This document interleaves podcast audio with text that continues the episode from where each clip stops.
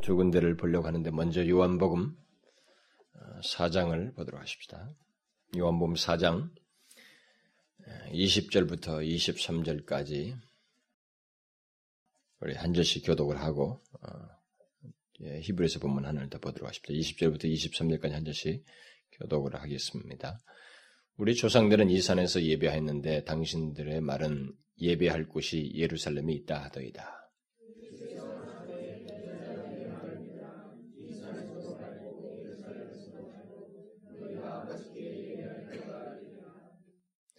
너희는 알지 못하는 것을 예배하고 우리는 아는 것을 예배하노니 이는 구원이 유대인에게서 남민이라.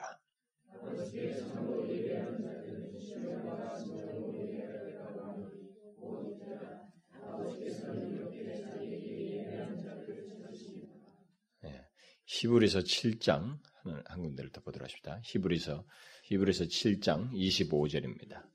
신약성경 360페이지 어, 히브리서 7장 25절 한 절 다 같이 읽어보도록 하겠습니다. 시작. 그러므로 자기를 힘입어 하나님께 나아가는 자들을 온전히 구원하실 수 있으니 이는 그가 항상 살아서 저희를 위하여 간구하심이니라. 우리는 지난 시간에 음, 흔히 우리가 예배한다고 할 때 가장 먼저 생각 해야 하는 어, 문제, 다시 말하면 우리가 누구에게 예배하는가에 대한 이 문제에 대해서 살펴보았습니다. 여러분들 중에 어떤 사람들은 그 예배 대상 문제를 언급하는 것에 대해서 어, 새삼스럽게 여겼을 것입니다만, 그러나 이 세상에는 그 우리가 이미 지난번에 살펴봤던 그 사마리아 여인이 예배한다고 생각했음에도 불구하고 예배의 대상을 개의치 않냐고 장소에 연연했던 것처럼 의외로 어, 예배를 생각하면서도 대상을 개의치 아니하고 그것에서 그렇게 마음을 집중하지 않냐고 예배 드리려고 하는 그런 실상을 또 그런 어, 사람들을 우리가 보게 됩니다. 그러나 예배 대상이신 하나님과의 어떤 인격적인 관계가 없이는 어, 그 관계 속에서 드리는 예배가 아니라면 그 모든 예배는 어, 사실상 의미가 없다는 것입니다. 그래서 이 사마리아 여인에게 주님께서 바로 그 사실을 깨닫게 해주셨던 것입니다. 그래서 우리가 예배한다고 할 때 가장 먼저 생각해야 할 사실은 예배 대상이신 하나님입니다. 뻔한 듯한 얘기지만 이것은 하나의 지식의 자원이 아니고 체험적인 내용이며 실제적인 예배와 관련해서 우리에게 늘상 항 모든 예배 속에서 우리의 마음을 사로잡는 집중케 하는 결정적인 내용이 되어야 된다는 것입니다.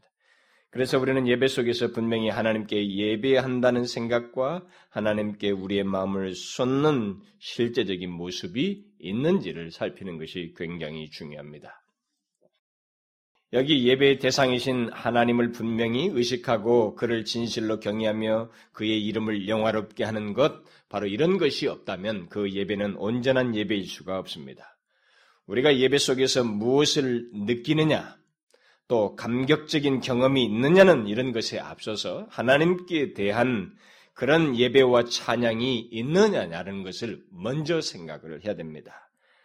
한두 주 뒤에 제가 말씀을 드리겠습니다만 예배에 대해서 어느 정도 생각을 하고 또 진지하게 들여보겠다고 하는 사람들이 그나마 강조하고 생각하는 것이 있다면 그것은 예배 속에서 어떤 감동과 감격이 있느냐 이런 것에 초점을 맞추고 그것을 잣대로 해서 예배를 규정하려고 한다는 것입니다. 물론 예배는 어떤 감동과 감격이 있어야 됩니다. 만일 예배드리는 자들이 놀라운 은혜를 체험함으로써 감격하는 어떤 체험적인 내용들이 그런 실제적인 하나님의 임재를 경험하는 가운데서 느끼는 그 후차적인 것들이 없다면 그 예배는 분명히 메마른 예배이고 죽은 예배가 될 것입니다. 그러나 우리가 잊지 말아야 할 것이 있습니다. 그것은 그런 감격과 체험 같은 것은 모두 결과적일 뿐이고 우선적인 것이 아니라는 것입니다. 예배, 예배와 관련해서. 만일 그런 것을 목표로 하게 한다면, 목표로 하게 된다면 사람들은 분명히 인위적이, 인위적으로 그런 것들을 느끼려고 하는 거예요. 그래서 여러분들이 알다시피 그동안의 혼란스러운 모습이 많이 있었지 않습니까? 예배 속에서였던 그들을 부추기고 사, 인적인 그런 감동을 조작하는 그런 모습들이 예배, 예배 속에서 그동안 우리들의 주변 속에서 있어 왔고 지금도 그런 모습은 상존해 있는 것입니다. 실제로 감동과 체험만을 징, 어, 중시함으로 인해서 혼란 가운데 빠지, 빠지, 빠지는 그런 예배의 모습이라든가 그런 어떤 그리스도인들의 모습을 우리는 얼마든지 지금도 볼 수가 있어요. 어쨌든 감동과 체험은 예배의 목표가 아닙니다. 오히려 우리가 예배 속에서 경험하는 그 바람직한 감격과 그 감동이라는 것은 예배의 대상이신 하나님 아버지께 진실로 경외하며 온 마음으로 경외할 때 뒤따르는 것들입니다. 그런 면에서 볼 때 예배에서 가장 중요하고 우선적으로 우선적인 척도가 있다면 그것은 예배자들이 하나님을 진심으로 경외하고 있는가? 또 그들이 진심으로 하나님께 영광을 돌리며 그의 이름을 높이는가? 그것입니다. 바로 이런 사실 때문에 사람이 거듭나기 이전에는 그 누구도 하나님께 참으로 예배할 수 없다는 말을 제가 지난 두 시간 동안에 간간히 언급을 했던 것입니다. 하나님과의 인격적인 관계를 갖기 이전에는 하나님께 대한 마땅한 태도나 어떤 그런 진실한 예배를 드릴 수가 없습니다. 그래서 제가 그 지난 시간에도 그 두 시간에도 그 간간히 그런 걸 얘기하면서도 하나님께 예배하는 자는 거듭나야 한다는 말을 제가 언급을 했던 것입니다. 우리는 이것을 기억해야 됩니다. 하나님께 참으로 예배한, 예배한다는 것은 나의 의지적인 요소를 내포하고 있지만, 제가 다음 시간에 말, 말할 것처럼 어떤 정성이라든가 진실과 신령이란 이런 영역에서 그런 것들이 분명히 포함되어 있지만, 그것에 앞서서 우리가 먼저 생각해야 될 것은 하나님과 나 사이의 관계입니다. 예배자가 하나님과의 인격적인 관계가 없으면 이 예배는 제대로 드릴 수가 없는 것입니다. 이것은 습관이고 억지이며 고역이 될 수가 있는 것입니다. 수동적으로밖에 우리가 예배를 못 드리게 되는 것입니다. 그러나 하나님과 어떤 인격적인 관계를 그래서 어, 거듭남으로서 하나님과 인격적인 관계를 가지고 있다면 그 예배는 그 예배 속에서 우리는 분명히 어, 하나님 자신으로 인해서 정말 부차대로 뒤따른 어떤 것들을 경험하게 되는 거예요. 하나님께 바르게 예배 드림으로 인해서. 우리는 이 평범한 사실을 어, 모든 예배를 지금 제가 예배에 대해서 계속 설교를 하면서 우선적으로 강조한 것을 여러분들이 잊지 말아야 됩니다. 아니 이것은 저의 강조가 아니고 예수님께서 강조해 주신 것입니다. 주님은 사마리아인에게 창조주 하나님께 예배할 때가 이르리라 또는 여호와 하나님께 예배할 때가 이르리라. 이 구약적인 표현이라든가 이런 용어들 안 썼습니다. 놀랍게도 아주 생소한 듯한 느낌이에요. 이것은 구약의 용어에 익숙치 않은 용어입니다. 물론 구약에서도 하나님께서 자기의 백성을 자녀라고 평하셨지만은 하나님을 아버지라고 호칭하는 문제에 대해서는 익숙치 않았습니다. 그런 개념으로 있었지만은 용어를 잘 안 썼어요. 그런데 바로 주님은 아버지께 예배할 때가 이르리라 이렇게 말씀하셨습니다. 그것은 예배 속에서 인격적인 관계가 먼저 있어야 된다는 것입니다.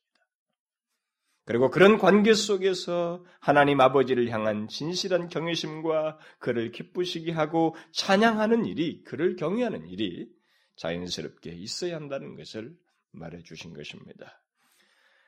그래서 예배 속에서 가장 우선적이고 중요한 것은 다른 것이 아니고 바로 하나님 그 예배의 대상이신 하나님 자신입니다. 우리가 느끼고 감격하는 것은 그 다음 문제예요. 그 결과적인 것입니다.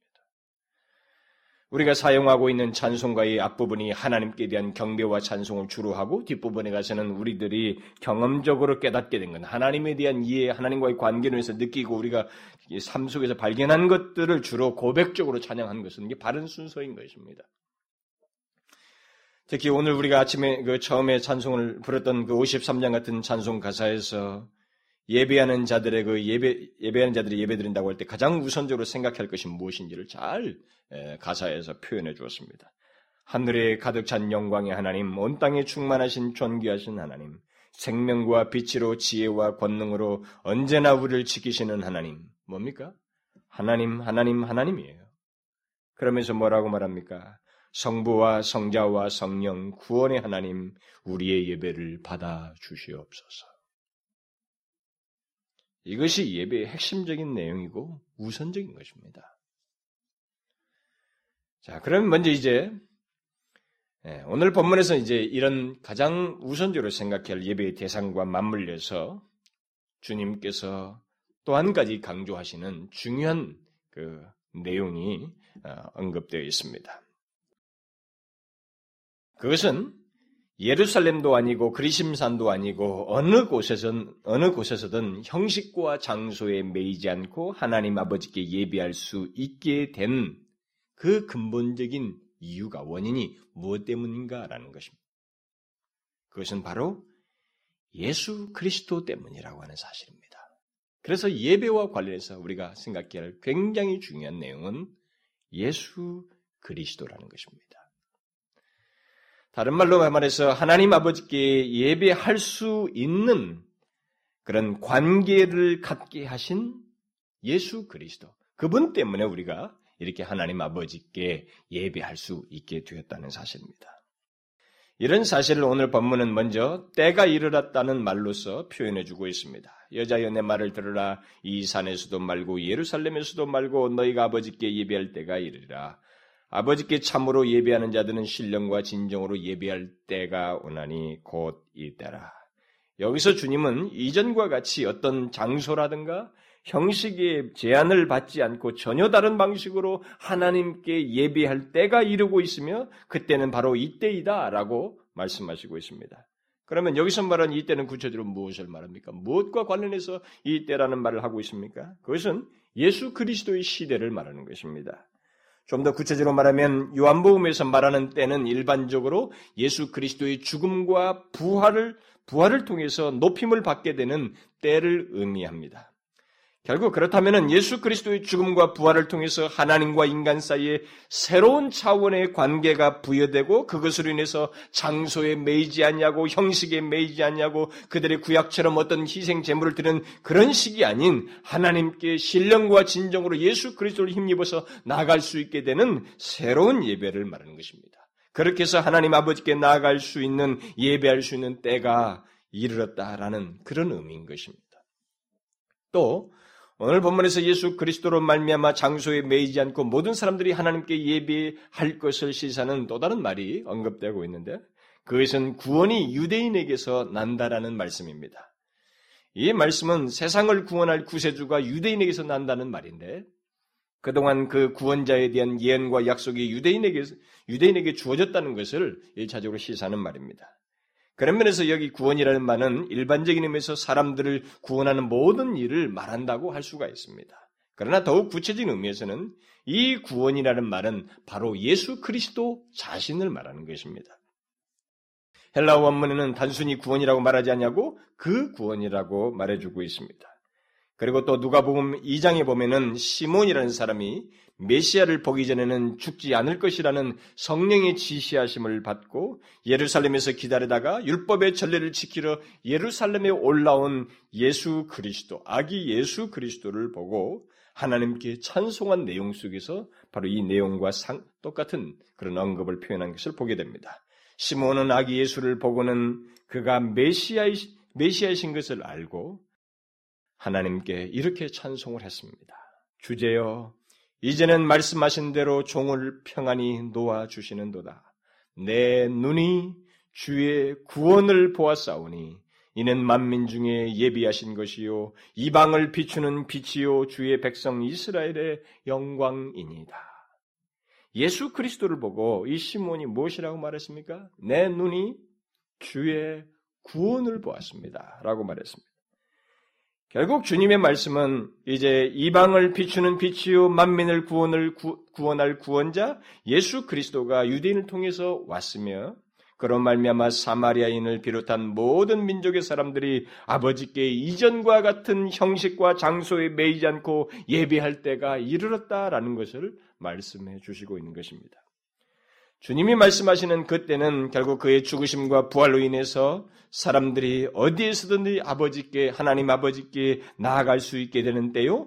더더 나아가서는 하나님께 나아가기 위해서 이전과 같은 제사장이나 어떤 희생 제물이나 그리고 재단 같은 것들을 필요로 하지 않는다는 것을 말해주고 있는 것입니다. 또 이것은 복음 아래서 모든 장소가 다 똑같을 것이라는 것을 말해준 것입니다. 예루살렘만 거룩한 것이 아니고 어느 곳에서든지 하나님께 예배드리는 곳이 다 거룩할 것이며 모든 장소가 다 똑같을 것이다라고 하는 것을 시사해 주는 엄청난 말씀입니다.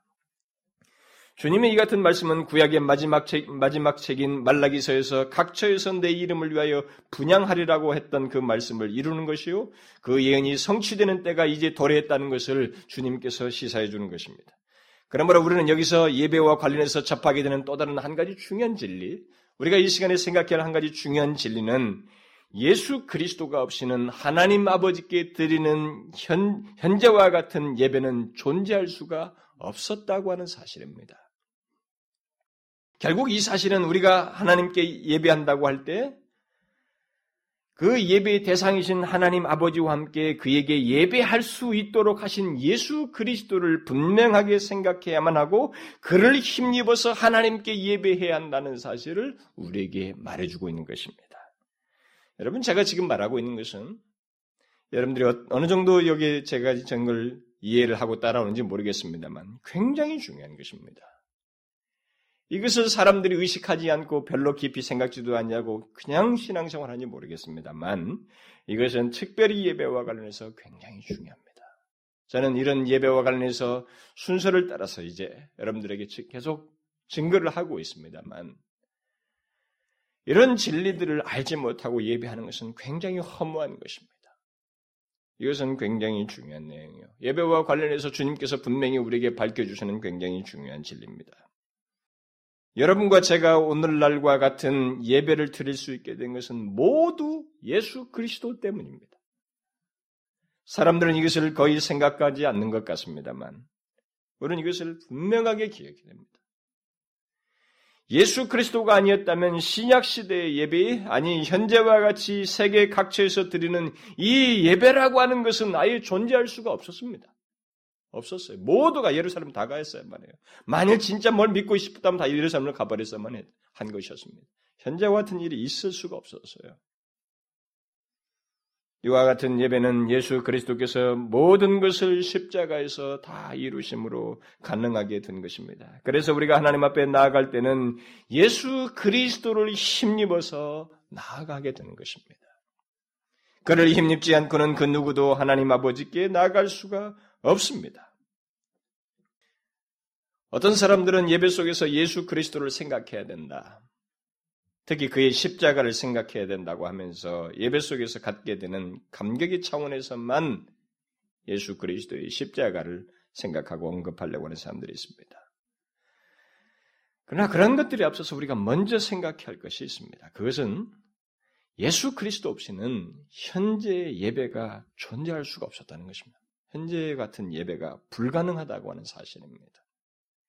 주님께서 오늘 본문에서 말하는 이 때는 일차적으로 그것을 의미하는 거예요.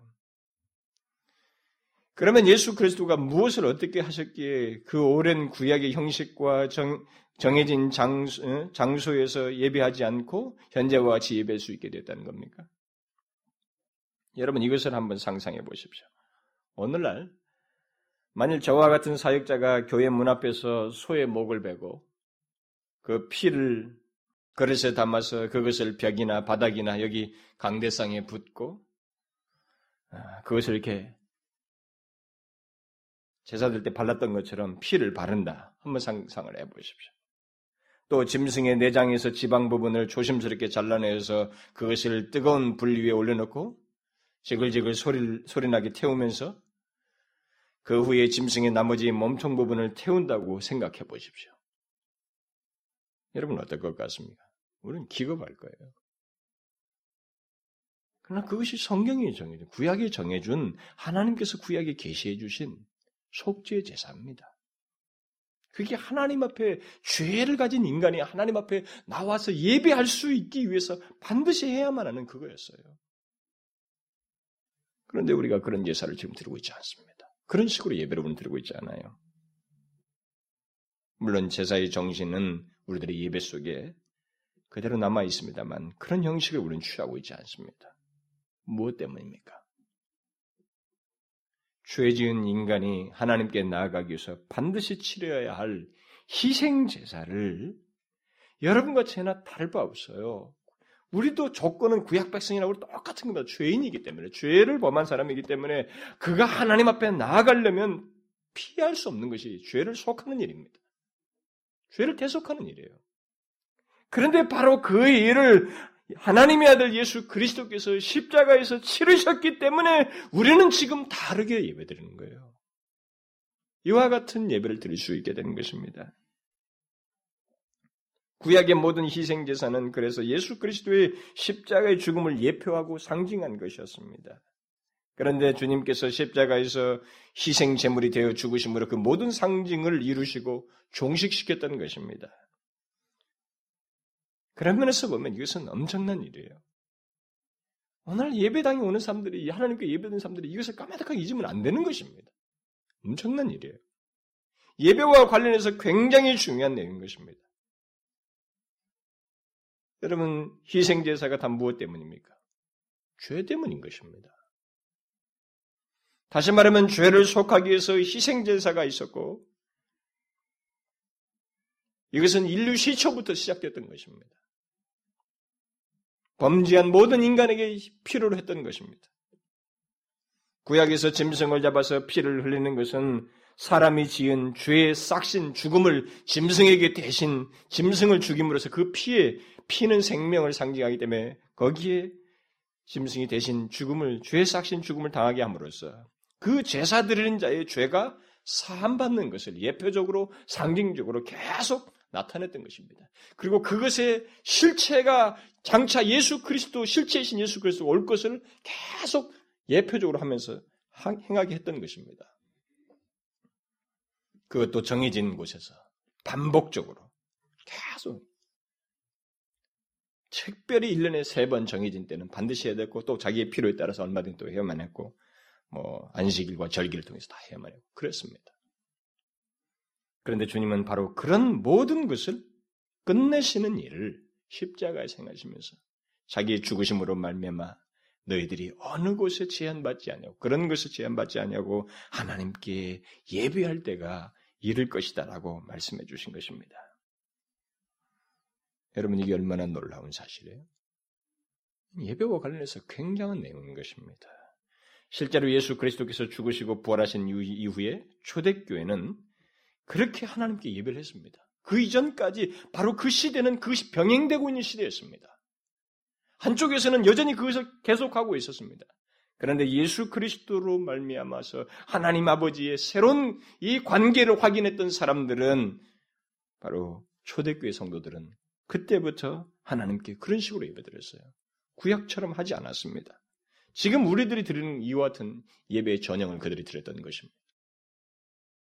그래서 우리들도 지금 그들 따라서 계속 똑같이 그런 식으로 하나님께 예배를 드리고 있는 무엇 때문에? 바로 예수 그리스도께서 우리의 죄를 똑같은 조건이에요. 구약이나 우리나. 그들도 죄인으로 나가야만 했고 우리도 죄인으로 나가야만 하는데 바로 우리의 죄를 하나님의 아들 예수 그리스도께서 완전한 화목 제물이 되셔서 죄를 담당하심으로 죄를 제거하심으로 하나님께 나아갈 수 있도록 하셨기 때문에 우리가 지금 이렇게 전혀 다른 형태와 그런 조건 아래서 하나님께 예배할 수 있게 된 것입니다. 그래서 예수 그리스도의 대속의 죽음이 없었다면 우리는 지금처럼 하나님 아버지께 직접적으로 나아갈 수 없었다고 하는 사실을 알아야 됩니다. 지금도 마찬가지입니다. 예수 그리스도의 대속의 죽음이 없다면 우리는 지금처럼 하나님 아버지께 나아갈 수가 없습니다. 우리는 이것을 알고 하나님께 나아가야만 하며 예배를 해야만 하는 것입니다. 우리가 예배드릴 때 항상 생각해야 할 것이 이거인 것입니다. 예수 그리스도를 의지하지 않고는 하나님께 나아갈 수 없다는 사실입니다. 사람들은 모두 죄를 범하여서 거룩하시고 또 죄를 알지 못하시며 죄에 대해서 소멸하는 불이신 하나님께 나아갈 수가 없습니다. 모든 사람이 죄를 범하였으며 하나님의 영광이 이르지 못하다고 한 것처럼 죄 지은 인간은 그 누구도 스스로 하나님께 이룰 수가 없습니다. 그가 아무리 예수 그리스도를 믿지 아니하고는 그의 대속의 죽음의 혜택을 입지 않고는 아무리 그가 하나님이 어떻고 구원이 어떻고 하나님을 예배하고 싶다고 용어를 아무리 사용해도 될 수가 없는 것입니다. 아무도 안 돼요. 우리가 하나님께 나아갈 수 있는 길이 있다면 그것은 오직 예수 그리스도를 통해서입니다. 예수께서 분명히 말했잖아요. 나는 곧 길이요 진리요 생명이니 나로 말미암지 않고는 아버지께로 올 자가 없느니라. 설사 예수 그리스도로 말미암아 죄 사함을 받은 자라도 하나님과 우리 사이의 중보자 되시는 예수 그리스도를 의지하여서 우리는 하나님께 나아가야만 합니다. 오늘 우리가 읽은 이 히브리서 말씀이 그것을 잘 말해주고 있는 것입니다. 그러므로 자기를 힘입어 곧 예수 그리스도를 힘입어 하나님께 나아가는 자들을 온전히 구원하실 수 있으니 이는 그가 항상 살아서 저희를 위하여 간구하심이라. 여기서 하나님께 나아간다는 말은 일반적으로 두 가지 의미로 쓰이는데 하나님께 나아간다는 말이 성경에서 그것은 하나님을 믿는다. 또 다른 하나는 하나님께 예배 속에서 예배 가운데서 나아간, 어, 나아간다. 뭐 그런 의미입니다. 근데 여기서는 후자라고 볼 수가 있습니다. 왜냐하면 이 전원 문맥에서 예수 그리스도의 제사직분의 탁월함을 말하고 있기 때문에 그렇습니다. 게다가 하나님께 나아가는 자의 시제가 현지 시제로서 계속적으로 하나님께 나아가는 것을 말하고 있습니다. 결국 하나님께 예배하는 자는 항상 예수 그리스도를 힘입어서 하나님께 예배해야 한다는 것입니다. 우리가 예배할 때 예수 그리스도께서 십자가에서 나의 죄를 대속하시고 하나님께 중보하심으로써 하나님께 예배할 수 있게 되었다는 것을 우리가 기억해야 할 뿐만 아니라 현재도 예수 그리스도를 믿지만 연약해서 죄를 범하잖아요. 우리의 그 모든 조건을 예수 그리스도께서 자기가 우리의 모든 죄를 과거, 현재, 미래 모든 죄를 용서할 만한 완전한 근거이신 십자가의 죽음을 근거로 하여서 우리를 중보하시는 것입니다. 지금도 그것을 위해서 간구하시는 것입니다. 그렇기 때문에 우리는 지금도 예수 그리스도를 믿은 사람이라 할지라도 죄사함을 받은 사람이라도 그를 의지하여서 하나님께 나아가야만 하는 것입니다. 그래서 요한일서에서도 요한일서에서도 요한이 말을 했잖아요. 만일 누가 죄를 범하면 아버지 앞에서 아버지 앞에서 우리에게 대언자가 있으니 곧 의로우신 예수 그리스도라. 저는 우리 죄를 위한 화목제물이니 이렇게 말했습니다. 이처럼 우리는 예수 그리스도가 없이는 하나님께 나아갈 수가 없습니다. 우리가 하나님 아버지께 담대히 나갈 수 있게 되었다면 그것은 다 예수 그리스도 때문인 것입니다. 그의 완전한 대속의 죽음 때문이요. 지금도 항상 살아서 하나님께 예배하는 우리들을 위해서 중재하시고 간구하시는 그분 때문입니다. 그래서 현재 달라진 예배는 예수 그리스도 없이 존재할 수도 없었고 또 현재와 같이 예배를 드릴 수도 없다고 하는 사실을 우리가 기억해야 됩니다. 그래서 초대교회는 모든 것을 그리스도 안에서 예수 그리스도의 이름으로 행했습니다. 모든 것을 다 예수 그리스도의 이름으로 했어요. 그들은 예수 그리스도 이름 예수 그리스도의 이름으로 함께 모였고 예수 그리스도의 이름으로 공동체를 구성하였으며 예수 그리스도의 이름으로 기도하였고 예수 예수 그리스도의 이름으로 서로 문안하고 인사하였으며 그들은 예수 그리스도 안에서 찬양했고 진리의 말씀을 또한 들었습니다. 두세 사람이 내 이름으로 모인 곳에는 나도 그들 중에 있으리라고 하셨던 주님의 말씀대로 예수 그리스도의 임재를 믿고 또 경험하면서 예배를 드렸습니다. 한마디로 말해서 신약의 예배는 예수 그리스도의 이름으로 드려진 것입니다. 다른 말로 해서 예수 그리스도를 의지하여 하나님께 나아갔고 예배드리는 것이 그들에게는 굉장히 실감나는 문제였어요. 이게 시대 속에서 한 시대 속에서 경험하는 것이기 때문에 굉장히 실감나는 것이었습니다. 그리고 그것으로 인해서 자기들이 경험하는 이 독특한 예배, 살아있는 예배, 그 예루살렘에 가서 동물을 죽이면서 했던 이것하고는 비교할 수 없는 예배를 그들이 경험했던 것입니다. 그래서 그들은 심지어 교회 안에서 주어지는 직분도 예수 그리스도 이름으로 주었고 그 교회 안에서 맞는 어떤 일을 하는 것도 예수 그리스도 이름으로 받았습니다.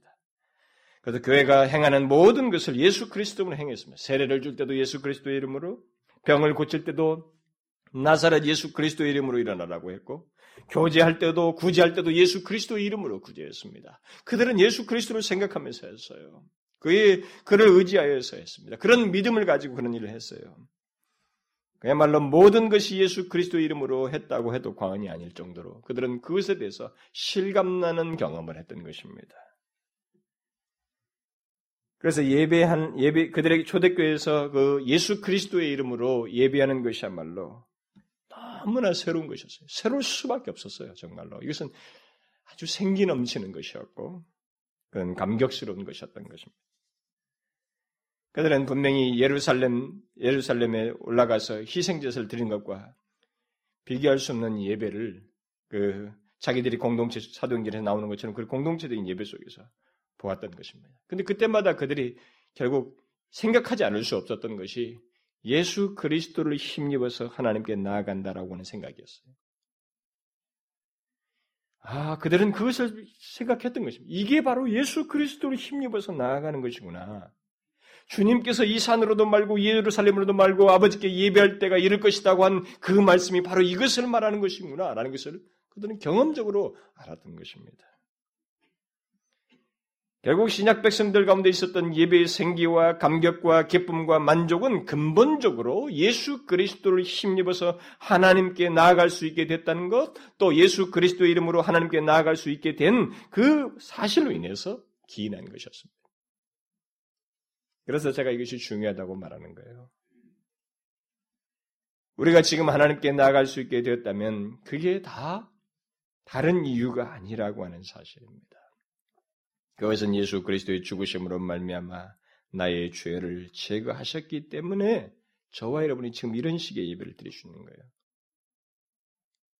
하나님께서 나의 죄를 아, 예수 그리스도께서 나의 죄를 대속하셨기 때문에 그래서 하나님 아버지와 나의 관계를 갖게 하셨기 때문에 하나님을 아버지로 경배할 수 있게 되었다는 것입니다. 이런 배경이 없이는 하나님께 참으로 예배할 수도 없고 참으로 예배하는 자의 조건이 될 수가 없습니다. 그러므로 우리가 예배할 때마다 기억해야 될 사실이 이렇게 하나님 아버지께 예배할 수 있게 하신 예수 그리스도예요. 그리고 지금도 하나님 앞에 설 수 있도록 우리를 위해서 대언하시며 중보하시는 예수 그리스도인 것입니다.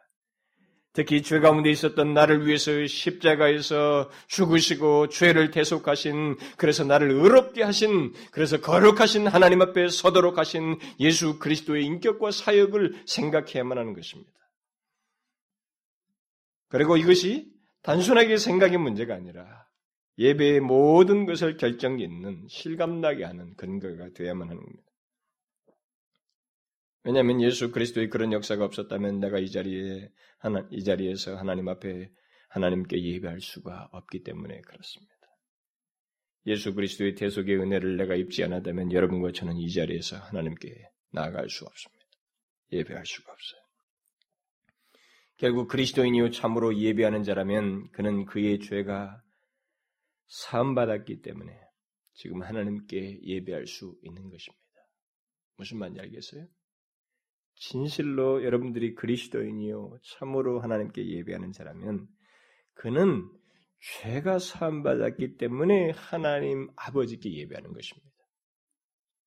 그렇지 않고는 예배할 수가 없어요. 하나님 아버지께 나갈 수가 없습니다. 지금도 우리를 위해서 대연하시고 간구하시는 예수 그리스도가 계시기 때문에 우리가 하나님께 예배할 수 있는 것입니다. 우리가 왜 예배 속에서 감격하고 또 기뻐하고 즐거워하는 일이 있습니까? 그런 요소가 왜 생깁니까? 여러분 이 세상에 즐거운 일이 얼마나 많은데요. 그런데 우리가 이런 모임에 와서 예배하는 중에서 무슨 감격을 경험한다는 것이 왜 생깁니까? 여러분들이 지금까지 예수 믿으면서 그런 경험의 요소가 있었어요. 예배 드리는데 그 예배에 참여했는데 여러분들의 영혼에 그런 감격의 요소들이 있었을 거예요. 왜 그런 것이 있습니까?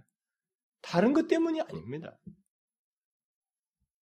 바로 예수 그리스도로 말미암아 죄 사함을 받아서 이 자리에 있게 되었기 때문에 그러나 그런 배경이 형성되었기 때문이고 그럴 수 있도록 하나님을 아바 아버지라고 믿을 수 있는 관계가 만들어졌기 때문에 되는 것입니다.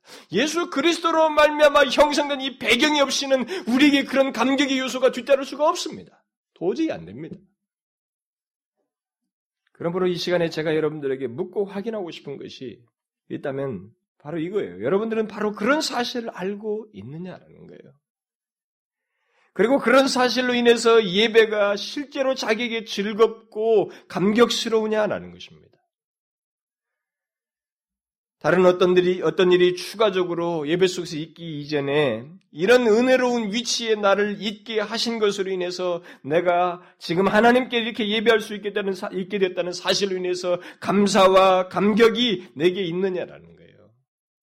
그렇습니까? 이것은 예배하는 자의 모든 것을 결정짓는 굉장히 중요한 내용인 것입니다. 예배 속에서 하나님과의 관계, 하나님과의 은혜로운 교통, 감격, 기쁨, 만족 등, 그리고 하나님께 예배하는 우리들의 진실한 태도, 그리고 하나님 앞에 예배를 정성들이 드리고 싶어 하는 그런 마음과 중심들, 이런 모든 것을 결정짓는 것은 바로 이 내용이에요. 그 때문에, 예수 그리스도 때문에 내가 이렇게 예배 드릴 수 있다는 거죠. 여러분들은 바로 그런 예배자입니까? 이 시간의 찬송은 근거 없이 따라 부르는 찬송이 아닙니다. 그렇죠? 우리가 예배 속에서 드리는 기도는 아무 생각 없이 중얼대는 내용이 아닙니다. 연불 시간이 아닙니다. 또 그저 정신적인 유익을 얻기 위해서 하나님의 말씀을 듣는 시간도 아닙니다. 정령 그리스도인이라면 또 하나님께 참으로 예배하는 자라면 그는 분명히 이 시간에 나와 이 시간에 나와서 예배하는 자기 자신의 어떤 예배 이유와 목적이 분명히 가지고 있어야만 하고 그것은 굳이 설명하지 않아도 자기 자신에게 있어서 어떤 내용으로서 소유하고 있어야만 합니다. 나의 죄를 대속하사 하나님 아버지께 나오게 하신 예수 그리스도를 기억하므로 그것이 자기 자신을 이끄는 원인이 되어서 하나님께 예배하고 있다는 생각을 해야 되고 동시에 예수 그리스도로 말미암아 알게 된 하나님 창조주요 우리의 생명을 주관하시는 하나님이요 거룩하시고 영원한 영원토록 경, 배를 받기에 합당하신 하나님이요 아들을 내어 주기까지 사랑하신 그 하나님을 온전히 경배하고 영화롭게 하기 위한 그런 마음이 그런 목적이 자연스럽게 있어야만 하는 것입니다. 예배 속에서 얻게 되는 감격과 기쁨과 만족이라는 것은 바로 그런 것들의 근거에서 뒤따르는 것입니다. 그러므로 여러분 중에 하나님께 예배 드리는 이런 뭐 시간, 여러분들이 예배 드리는 이런 것들이 조금도 기쁘지 않고 하나님께 예배한다. 무슨 뭐 하나님 앞에 나와서 예배에 참석한다. 뭐 이런 것들이 조금도 기쁘지 않고 능동적인 마음도 생기지 않는 사람이 있다면 여러분들 중에 만약 그런 사람이 있다면 그 사람은 열심히 부족해서가 아닐 수 있어요. 그것은 2차적인 것입니다. 열심과 정성이라는 것은 2차적인 거예요. 그것에 앞서서 예수 그리스도로 말미암아 예배드리게 된 그 전말을 알지 못하고 있거나 아니면 그것을 소유하고 있지 못하기 때문에 그럴 것입니다. 그럴 수밖에 없어요. 여러분 잘 기억하셔야 됩니다. 왜 예배가 기쁘지 않고 능동적이지 않으며 예배에 대해서 이렇게 사람들이 수동적입니까? 정성 문제는 2차적이에요. 그것은 예수 그리스도로 말미암아 예배하게 된 그 혜택, 그 은혜를 알지 못하고 있거나 그것을 소유하고 있지 못하기 때문에. 예배 속에서 우리의 감격의 근원은 예수 그리스도로 말미암아서 예배할 수 있게 되었다는 사실입니다. 예수 그리스도께서 하나님의 아들 예수 그리스도께서 십자가의 죽으심으로 말미암아 우리가 하나님 아버지께 나아갈 수 있게 되었다는 이 사실이 우리의 예배 속에서의 감격의 근원인 것입니다. 그게 시작점이에요. 그러므로 이것을 알지 못한다면 또 예수 그리스도로 말미암아 하나님을 아버지로 경배하며 용화롭게 하고 있지 않다면 그 어떤 감격도 예배 속에서 있을 수가 없습니다. 예배는 근본적인 의미에서 예수 그리스도로 말미암아 죄 사함을 받았다는 사실로부터 출발하는 것입니다. 무슨 말인지 알겠어요? 예배란 예수 그리스도로 말미암아 죄 사함을 받아서 하나님과 새로운 관계를 가지시고 갖고 하나님을 아바 아버지로 믿는다고 하는 사실에서부터 출발하는 것입니다. 바로 그런 사람이 드리는 예배이기에 예배는 정상적으로 드려지는 예배라면 또 그런 사실을 기억하고 드리는 예배라면 그런 예배 속에는 당연히 감격의 요소가 있는 거예요. 즐거움의 내용이 있는 것입니다. 세상에서 맛보지 못할 독특함이 있는 것입니다. 1세기 성도들이 바보였습니까? 밖에 나가서 더 재미있는 걸 추구하고 더 자기들이 소유한 것들을 누리며 살 수도 있는데 그들이 모여서 거기서 이루 말할 수 없는 감격을 경험하면서 그들이 교제하고 심지어 자기들의 재산을 내놓고 공유하기까지 하는 이런 일이 어떻게 해서 그들에게 형성될 수 있었겠습니까? 어떤 사람은 단순히 서로가 교제한다는 이 차원 다 이차적이에요. 예수 그리스도로 말미암아 죄산 받은 자들의 모임이기 때문이고 그런 가운데서 그들이 하나님께로 향하고 있었기 때문에 그렇습니다. 그런 가운데서 그리스도의 영이 그들에게 부어졌기 때문에 그렇습니다.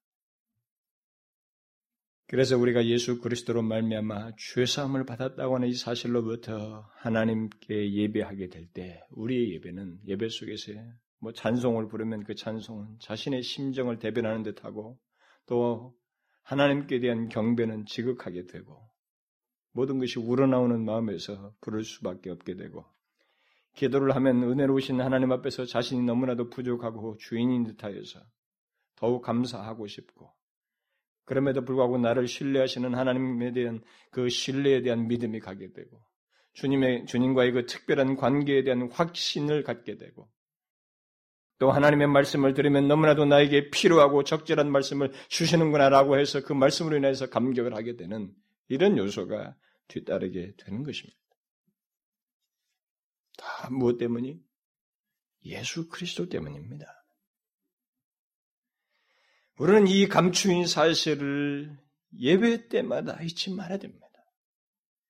예배를 생각하면서도 이, 감, 이 사실을 망각하고 예배를 드는 것은 그 사람이 다분히 형식적으로 흘러갈 수가 있는 것입니다. 우리는 예수 그리스도 없이 하나님께 예배 드릴 수 없습니다. 이 사실을 우리가 깊이 묵상하면 묵상할수록 나의 예배는 감격이 더해질 수밖에 없고 기쁨과 만족이 있을 수밖에 없고 예배가 항상 새로울 수밖에 없어요. 우리는 이 사실을 잊지 말아야 됩니다. 예수 그리스도 없이는 예배할 수 없다는 거예요. 하나님께 예배할 수 없다. 하나님께 나갈 수 없다. 우리는 이 생각을 해야 되는 것입니다. 예수 그리스도께서 나의 죄를 십자가에서 다 제거하셨기 때문에 내가 하나님께 예배할 수 있다. 그가 부활하고 승천하셔서 지금도 자기를 힘입어서 하나님 앞에 나아가는 자를 위해서 중보하시고 간구하시기 때문에 내가 하나님 앞에 예배할 수 있다는 생각을 해야 되는 것입니다. 여러분과 제가 무슨 능력 있고 내가 예배당에 한번 와주는 것이 아닌 것입니다. 그런 사람이라면 거듭나야 할 사람입니다. 그 사람은 다시 출발해야 됩니다. 크리스찬이라고 말할 수 없습니다. 예배자는 하나님을 생각하고 오는 것이지 사람을 생각해서 오는 게 아닌 것입니다. 여기서 맡은 직분 때문에 오는 것도 아니에요. 일 때문에 오는 거지. 책임감은 다 후차적인 것입니다. 감사의 반응인 거예요. 먼저 예배한다고 하면은 이런 사실이 있기 때문에 나를 죄에서 구원하셨기 때문에 하나님 아버지를 알게 하셨기 때문에 예배하고 싶다고 하는 마음으로 나와야만 하는 것입니다. 이런 내용을 가지고 있지 않으면 무슨 감격이 있으며 기쁨이 있으며 예배가 얼마나 지겹겠어요? 만일 여러분 중에 이런 부분에 대해서 미미하고 확신이 없는 사람이 있습니까? 여러분들은 조금만 인내하십시오. 그리고 이 깨달은 사실을 진지하게 묵상하시고 구하십시오. 그 사람에게는 더 구태의연하게 오랫동안 여기서 타성에 젖어서 신앙생활 하는 사람보다 더 새로운 예배 속에서의 감격과 은혜를 경험하게 될 것입니다. 조금만 인내하면서 이런 깨달은 사실로 인해서 더욱 바르게 하나님께 예배하고자 하는 마음을 가져보십시오. 그 사람에게는 하나님의 은혜가 풍성하게 미쳐질 것입니다. 여러분과 제가 오늘처럼 이렇게 하나님 앞에 예배 드릴 수 있는 것은 다 예수 때문입니다. 아셔요? 그가 나를 위해서 십자가에 죽으셨기 때문이고 죄를 대속하셨기 때문입니다. 제가 이 강대상에서 이 강대상에서 제가 설교하는 한 제가 끊임없이 외치고 가장 많이 말할 수밖에 없고 넌 말해야만 하고 말하고 싶은 내용은 이거예요. 예수 그리스도 때문에 우리 현재가 있게 되었고 예수 그리스도로 말미암아 우리가 은혜를 이렇게 입게 되었으며 모든 것이 예수 그리스도로 말미암아서 되었다고 하는 예수 그리스도에 대한 증거인 것입니다. 그래서 여러분들이 만일 예수 그리스도를 알지 못하거나 예수 그리스도로 인한 감격 자체가 예배에 들어오기 전부터 예수 그리스도로 인한 그런 은혜에 대한 깨달음과 감격이 여러분들에게 없다면 여러분들은 처음부터 다시 출발해야 됩니다. 어떻게 해서 그럴 수 있습니까? 제가 그랬잖아요.